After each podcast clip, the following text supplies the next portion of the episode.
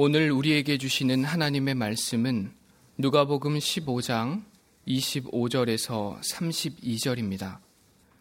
맏 아들은 밭에 있다가 돌아와 집에 가까이 왔을 때 풍악과 춤추는 소리를 듣고 한 종을 불러 이 무슨 일인가 물은데 대답하되 당신의 동생이 돌아왔음에 당신의 아버지가 건강한 그를 다시 맞이하게 맞아들이게 됨으로 인하여 살진 송아지를 잡았나이다 하니 그가 노하여 들어가고자 하지 아니하거늘 아버지가 나와서 권한대 아버지께 대답하여 이르되 내가 여러 해 아버지를 섬겨 명을 어김이 없거늘 내게는 염소 새끼라도 주어 나와 내 벗으로 즐기게 하신 일이 없더니 아버지의 삶림을 살림을 창녀들과 함께 삼켜버린 이 아들이 돌아오매 이를 위하여 살진 송아지를 잡으셨나이다. 아버지가 이르되 예 너는 항상 나와 함께 있으니 내 것이 다 내 것이로되 이 내 동생은 죽었다가 다시 살아났으며 내가 잃었다가 얻었기로 우리가 즐거워하고 기뻐하는 것이 마땅하다 하니라. 아멘. 미국 기독교 작가인 필립 얀 씨가 쓴 놀라운 하나님의 은혜란 책에 보면 그분의 어린 시절 1950년대입니다. 같은 교회에 다녔던 헤럴더라는 사람에 대한 이야기가 있습니다. 얀 씨가 돌이 되었을 때 아버지가 세상을 떠나시는 바람에 그는 아버지가 없이 자랐습니다. 하지만 같은 교회에 헤럴드라는 사람이 실정 내지 아니하고 얀씨 형제와 잘 놀아 주었습니다. 어린 시절에는 교회 사람들이 그 형을 이상하게 보고 있다는 사실을 전혀 몰랐습니다. 결국 헤럴드는 지금 다니는 교회의 분위기가 너무 자유분방하다며 자기에게 맞는 교회를 찾아서 떠났습니다. 그는 여, 여성이 립스틱을 바르고 화장하는 것을 못마땅하게 여겼고 여러 성경 구절의 기초에서 예배당 안에서 악기를 사용하는 것이 바르지 않다고 생각했습니다. 그리고 그는 정치와 도덕에도 강박관념이 있었는데 미국은 개방 풍조로 말미암아 머자나 하나님의 심판으로 망할 것이라고 믿었습니다. 또한 그는 흑인을 미워했습니다. 흑인은 멍청하고 게으르다며 주변에 있는 변변치 못한 흑인들에 관해 이야기했습니다. 당시에 미국에서는 민권법이 통과 중이었습니다. 결국 헤럴드는 미국에서 살지 더 이상 살 수 없다고 결론을 내리고 이민을 결심했는데 백인이 다수지만 미국보다도 더 개방적으로 보이는 호주는 제외했습니다. 그곳에는 발라의 해수욕장이 있고 사람들 모두가 맥주를 마신다는 이유에서였습니다. 그는 남아프리카 공화국으로 이민을 간다고 했습니다. 당시 백인이 권력을 잃으리라고는 생각하지 않았고 남아프리카 공화국 정부에서 종교가 중대한 역할을 하고 있다는 것, 것에도 마음에 들어 했습니다. 낙태는 불법이었고 다른 인종 간의 결혼도 허락되지 않았고 세관에서는 도색 잡지와 야한 영화, 불건전한 책도 반입을 금했습니다. 그는 아내와 어린 두 남매와 지인이 하나도 없는 남아프리카 공화국으로 떠났습니다. 남아프리카 공화국의 한 작은 교회에서 평신도 설교자가 된 헤럴드는 꾸준하게 같은 필체로 설교문의 이면지에 쓴 편지를 보내왔습니다. 설교는 12가지에서 14가지의 요점으로 기록되어 있었고 각 요점마다 성경 구절이 인용되어 있었습니다. 그런데 편지 앞 뒷면이 모두 설교 같다 보니 어느 쪽이 편지인지 구분이 잘 되지 않을 때도 있었습니다. 그 편지를 한 번만 읽으면 그를 괴짜 취급했을 터이지만 어린 시절의 아름다운 추억 때문에 얀 씨는 한 번도 그의 편지를 문제 삼지 않았습니다. 그가 겉으로는 그렇게 보이지만 그 속에는 어린 두 아들을 둔 과부, 얀 씨의 가족입니다. 과부를 성심껏 도와준 심성이 있음을 알고 있기 때문이었습니다. 세월이 흘러서 얀 씨는 대학원을 졸업하고 잡지 편집자로 취직해서 전업 작가가 되었습니다. 그때까지도 편지는 계속 보내어 왔지만 정작 헤럴드는 자신의 아버지와 어머니가 연이어 돌아가셨음에도 그는 미국으로 돌아오지 않았습니다. 그동안 그의 형제나 친구 중 남아프리카 공화국으로 그를 찾아간 사람은 아무도 없었습니다.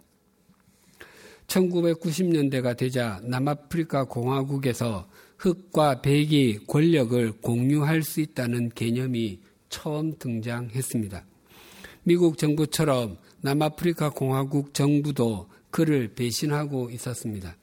그는 넬슨 만델라와 데스몬드 투투 대주교와 같은 사람은 지도자가 될 수 없다고 생각했습니다. 그의 편지는 점점 더 병적이었고 이성을 잃어갔습니다. 1993년에 얀시 부부는 요하네스버그에 업무차 가는 길에 헤럴드를 찾아보기로 했습니다. 사실 출장지와 그의 집은 800km나 떨어져 있었지만 크게 문제가 되지 않았습니다. 도착했더니 그의 아내와 아들과 아들의 약혼녀가 마중을 나왔습니다. 그의 아들은 약혼녀를 약물 중독자 재활센터에서 만났다고 했습니다. 헤롤드의 집에 도착했음에도 헤롤드는 나타나지 않아서 아들에게 헤럴드가 어디에 있는지를 물었습니다. 아들은 예, 말하려고 했는데 기회가 없었습니다. 라고 말하며 저 아버지는 감옥에 있습니다. 라고 말했습니다. 감옥, 예, 지금쯤 나올 예정이었는데 출소가 늦어졌습니다. 라고 했습니다. 그의 집 안에 낡은 가구는 남아프리카 공화국에 있는 그 어느 집에서 보았던 것보다 더욱더 미국식이었습니다. 그리고 헤럴드에 관한 진실의 진상을 들었습니다. 헤럴드는 주일이면 불과 유황에 대해 설교했고 저주와 심판의 편지를 보냈지만 그와 동시에 그는 비좁고 곰팡이 냄새 나는 집에서 포르노, 포르노 센터를 운영했습니다. 불법으로 외국 출판물을 들여와서 사진을 오려서 당신에게 이렇게 해주고 싶소라는 글과 함께 남아프리카 공화국의 유명한 여자들에게 보내었고 그 글을 받은 사람 중에 한 명인 TV 뉴스 진행자가 경찰에 신고해서 체포가 되었던 것이었습니다. 헤럴드는 그 작은 교회에서 도덕적인 지주와도 같았기 때문에 사람들은 어떻게 그런 일이 생길 수 있는가 하고 혼란스러워했고 배신감을 느꼈습니다.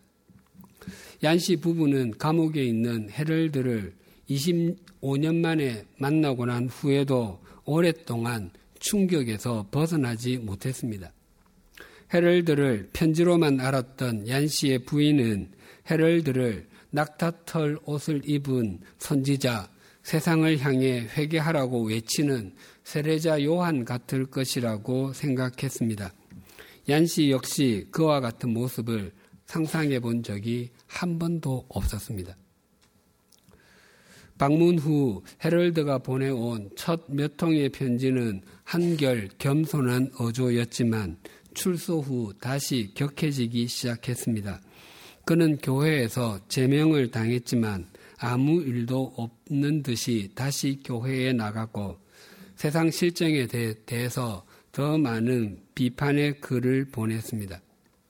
그는 그 일을 통해서 더 겸손해지지도 않았고 하나님 아버지의 은혜, 은혜도 또 하나님 아버지의 마음도 깨닫지 못했습니다.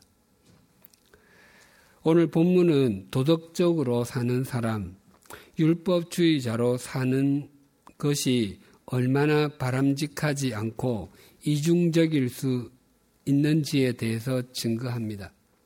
우리는 지난 5주 동안 집을 나간 둘째 아들을 기다리는 아버지 비유를 살폈습니다.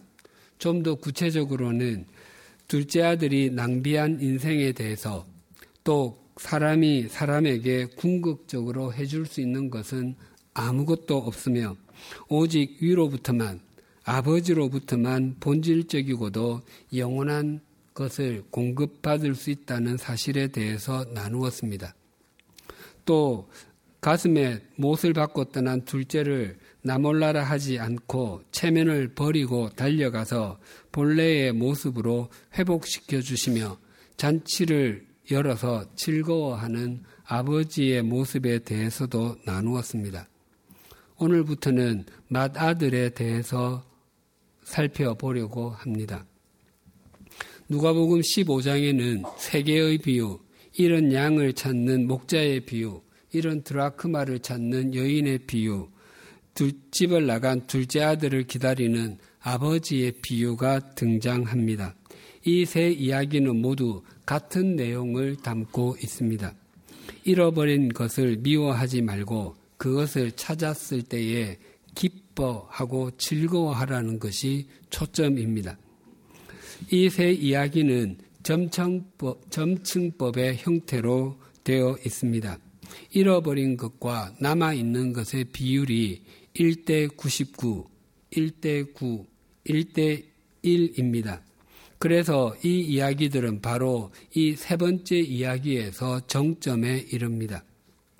흔히 집을 나갔다가 돌아오는 둘째의 이야기가 굉장히 극적이기 때문에 마다들에 관한 부분은 알고 있기는 해도 아무 생각 없이 넘어가는 경우가 많습니다. 이 비유를 시나리오 삼아서 하는 연극을 교회에서 여러 번 보았습니다. 또 제가 이 비유의 내용을 담은 연극을 하면서 아버지의 역을 한 적도 있, 어, 있습니다. 그러나 그 모든 연극은 둘째가 집으로 돌아오고 잔치를 여는 것으로 끝이 났습니다. 맏아들에 관한 이야기가 포함되어서 연극을 하는 것은 한 번도 보지 못했습니다. 그런데 사실 이 비유의 핵심은 둘째에 있지 않고 맏아들에 있습니다. 둘째의 이야기는 물론 앞의 두 비유도 모두 맏아들에게로 연결이 됩니다. 예수님께서 이 세 비유를 들려주신 이유를 이렇게 말씀하셨습니다. 15장 1절과 2절입니다. 모든 세리와 죄인들이 말씀을 들으러 가까이 나오니 바리새인과 서기관들이 수군거려 이르되 이 사람이 죄인을 영접하고 음식을 같이 먹는다 하더라. 예수님이 사시던 당시에 사회에서 세리와 죄인들은 손가락질을 당하는 대상이었습니다. 세리들은 내국노로 취급을 받았고 죄인들로 취급받는 사람들은 이방인의 피를 받은 사람과 매춘부 그리고 한센 병자와 혈루증을 앓는 병, 혈루증 환자와 같은 격리되는 질병을 앓는 환자들 등이었습니다. 이런 사람, 사람들은 이런 사람들과 교문을 맺는 것 자체를 꺼렸습니다. 이런 사람들과 함께 한다는 것은 곧 자신들도 더러워진다는 것을 의미했기 때문이었습니다. 마치 먹, 검은 것을 가까이 하면 검게 되고 인주, 붉은 것을 가까이 하면 붉게 된다는 말과 같이 자신들도 죄인들을 가까이 하면 죄인과 같은 상태가 된다고 생각했던 것입니다. 그러나 예수님은 그런 사람들과 가까이 하는 것을 마다하지 않으셨습니다. 그들을 따뜻하게 맞아줄 뿐만 아니라 함께 음식을 먹는 일까지 했습니다. 예수님께서 당시에 사람들에게 죄인 취급을 받았던 사람들과 함께 식사를 했다는 것은 단지 음식을 나누었다는 그 것만이 아니라 나는 이런 연약한 사람들을 위해서도 왔다. 이 사람들도 구원을 받아야 할 하나님의 백성이다라고 행동으로 보여주시는 것과도 같았습니다. 그것을 바리새인들과 서기관들이 못마땅해 했던 것이었습니다. 만약 길을 잃은 양, 잃어버린 드라크마, 집을 나간 둘째 아들이 모두 죄인들, 세리들을 의미한다면 마다들은 두말할 필요도 없이 바리새인들과 서기관들을 의미합니다. 그러니까 오늘 오늘의 본문은 예수님께서 바리새인들과 서기관들에게 너희가 하나님을 가까이 하며 산다고 생각하지만 실제로는 하나님의 뜻을 얼마나 모르고 사는지 아느냐라고 반문하시는 장면과도 같습니다. 25절에서 27절에 이렇게 증가합니다. 마다들은 밭에 있다가 돌아와 집 가까이 왔을 때 풍악과 춤추는 소리를 듣고 한 종을 불러 이 무슨 일인가 물은데 대답하되 당신의 동생이 돌아왔음에 당신의 아버지가 건강한 그를 다시 맞아들이게 됨으로 인하여 살진 송아지를 잡았나이다 하니 마다들은 집에 밭에 있다가 집으로 돌아왔습니다. 밭에 있었다고 하는 것은 자기에게 주어진 일을 성실하게 감당했다는 의미입니다. 여기까지는 굉장히 훌륭합니다. 그런데 마다들이 집으로 가까이 왔을 때 노랫소리와 춤추며 노는 소리를 들었습니다. 그러면 무슨 일인가 하고 집으로 빨리 달려가는 것이 자연스러운 일입니다. 그런데 마다들은 집으로 들어가지 아니하고 한 종을 불러서 상황 파악을 했습니다. 어쩌면 밭에서 일하고 있을 때 다른 사람으로부터 당신의 동생이 돌아왔다는 소식을 들었을는지도 모릅니다. 하지만 그에게는 동생의 귀향이 달갑지가 않았습니다. 그리고 집으로 돌아왔더니 자신의 생각과는 전혀 다르게 잔치가 벌어지고 있었습니다. 종의 말을 들었더니 당신의 동생이 건강한 몸으로 돌아왔고 그것을 기뻐한 아버지가 살이 잘 오른 송아지를 잡았다는 것이었습니다. 그때 마다들이 보인 반응이 이러하였습니다. 28절입니다. 그가 노하여 들어가고자 하지 아니하거늘 아버지가 나와서 권한대. 마다들은 분노에 차서 집으로 들어가려고 하지 않았습니다. 아버지가 나와서 달랬지만 막무가내였습니다. 이러한 아들의 행동은 아버지를 아주 당황하게 만들었을 것입니다. 사람들이 잔치로 흥겨워하고 있는데 어디에선가 안 들어가요. 안 들어간다니까 왜 그래요? 라는 소리가 들렸을 때 사람들은 굉장히 당황했을 것입니다. 더구나 종들이 보는 앞에서 마다들이 자신에게 소리를 지를 때 아버지는 얼마나 곤혹스러웠겠습니까? 무엇이 이 마다들로 하여금 분노하게 만들었는지 그 이유가 이러하였습니다. 29절 30절입니다. 아버지께 대답하여 이르되 내가 여러 해 아버지를 섬겨 명을 어김이 없거늘 내게는 염소 새끼라도 주어 나와 내 벗으로 즐기게 하신 일이 없더니 아버지의 살림을 창녀들과 함께 삼켜버린 이 아들이 돌아오매 이를 위하여 살진 송아지를 잡으셨나이다. 마다들의 불만은 동생과 자신을 대하는 아버지의 태도가 불공평하다는 것이었습니다.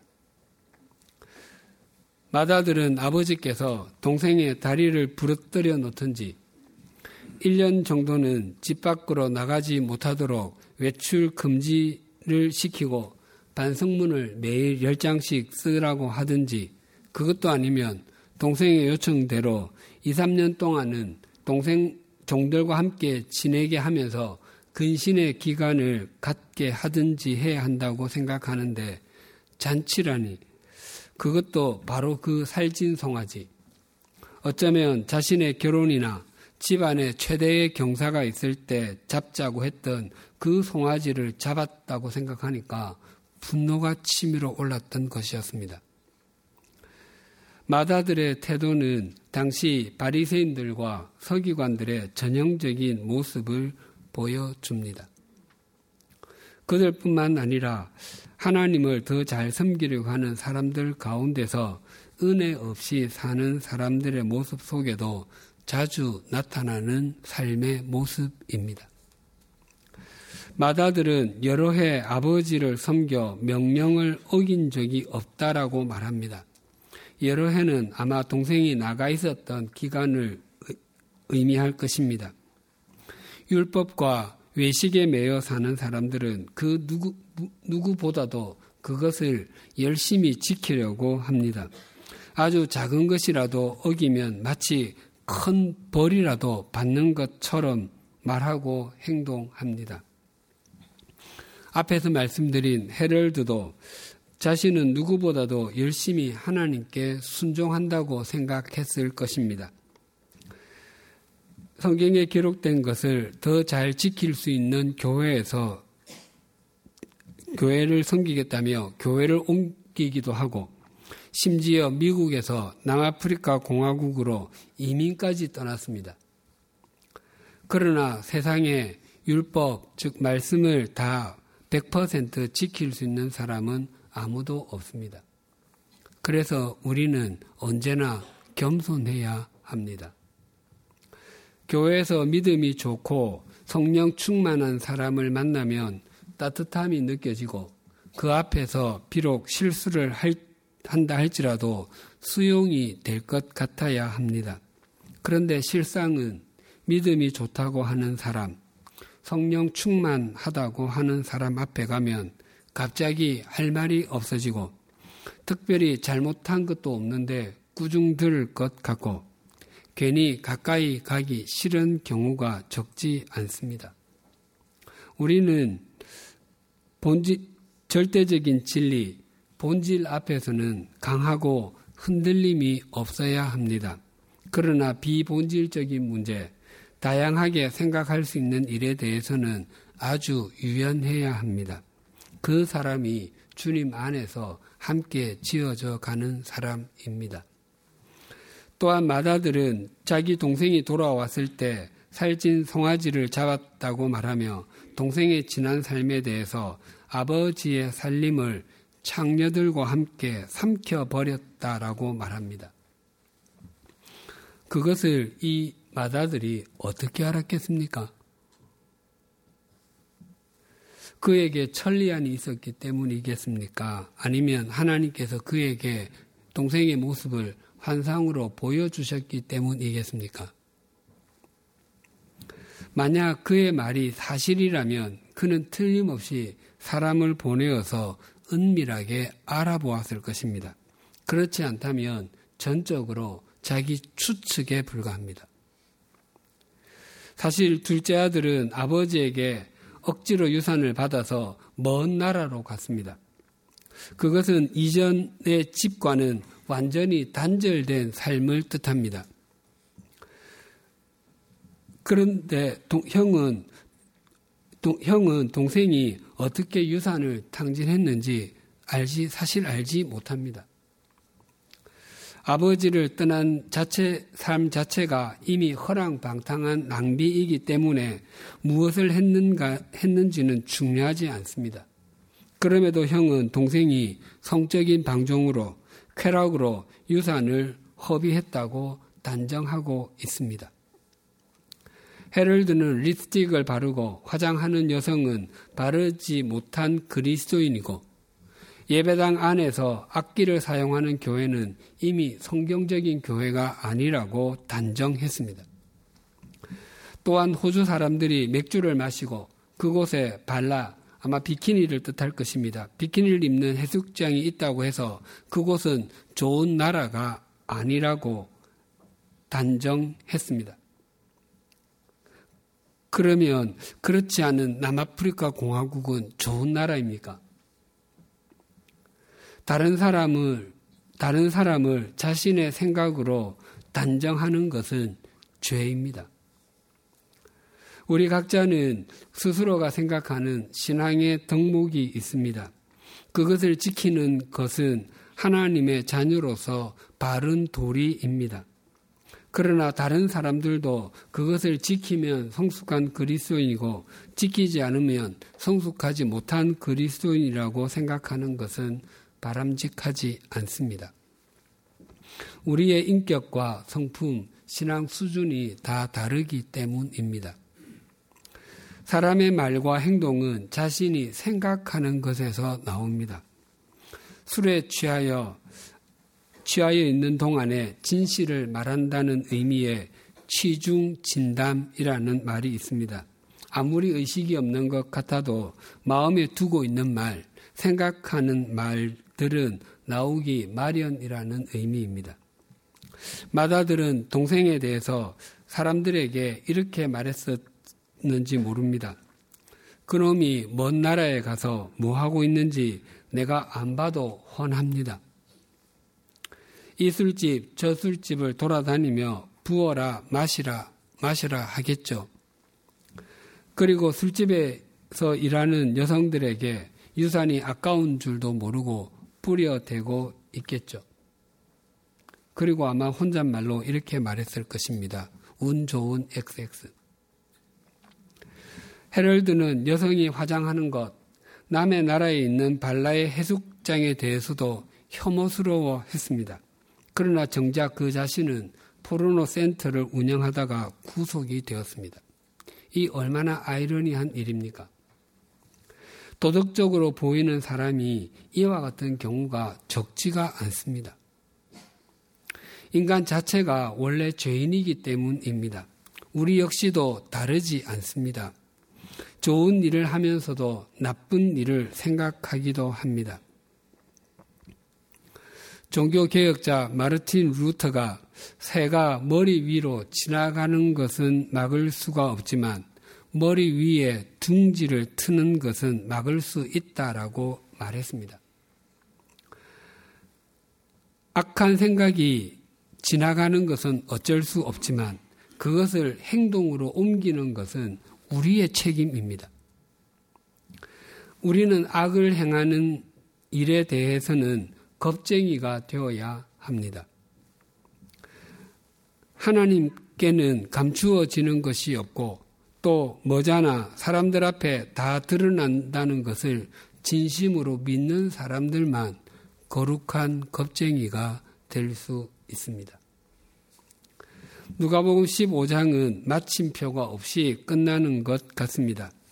아버, 아버지는 맏아들로부터 불평의 말을 듣고 잔치를 열면서 사람들에게 했던 말을 반복해서 합니다. 32절입니다. 이 내 동생은 죽었다가 살아났으며 내가 잃었다가 얻었기로 우리가 즐거워하고 기뻐하는 것이 마땅하다 하니라. 이 말씀으로 15장에 막이 내려옵니다.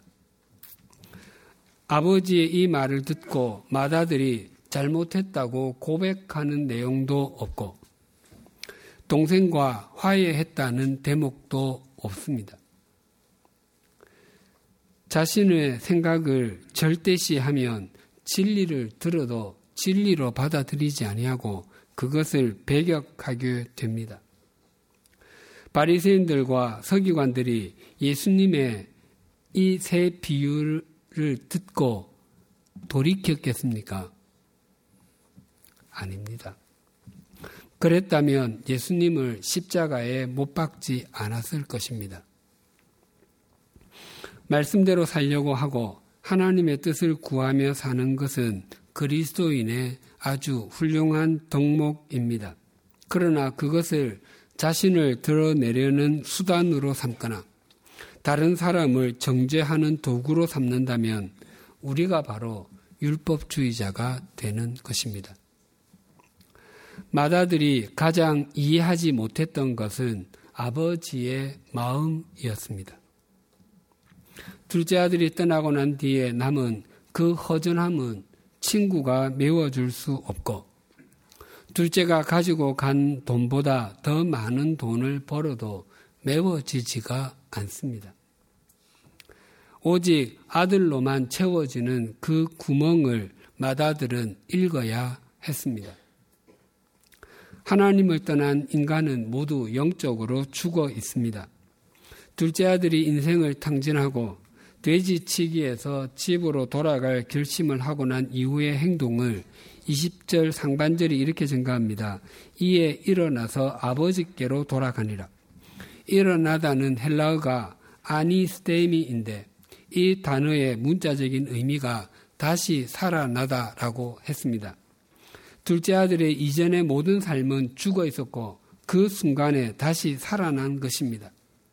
그래서 아버지는 영적으로 죽어 있는 아들을 그렇게 가슴 아파했고 그가 돌아왔을 때 이 내 아들은 죽었다가 다시 살아났다고 그렇게 기뻐했던 것이었습니다. 이 아버지의 마, 마음을 마다들은 생각하지 못했습니다. 마다들의 태도를 극복하는 가장 바른 길은 아버지의 마음을 우리의 것으로 갖는 것입니다. 그것이 신앙의 우리의 신앙에 있는 율법주의를 극복하는 길이기도 합니다.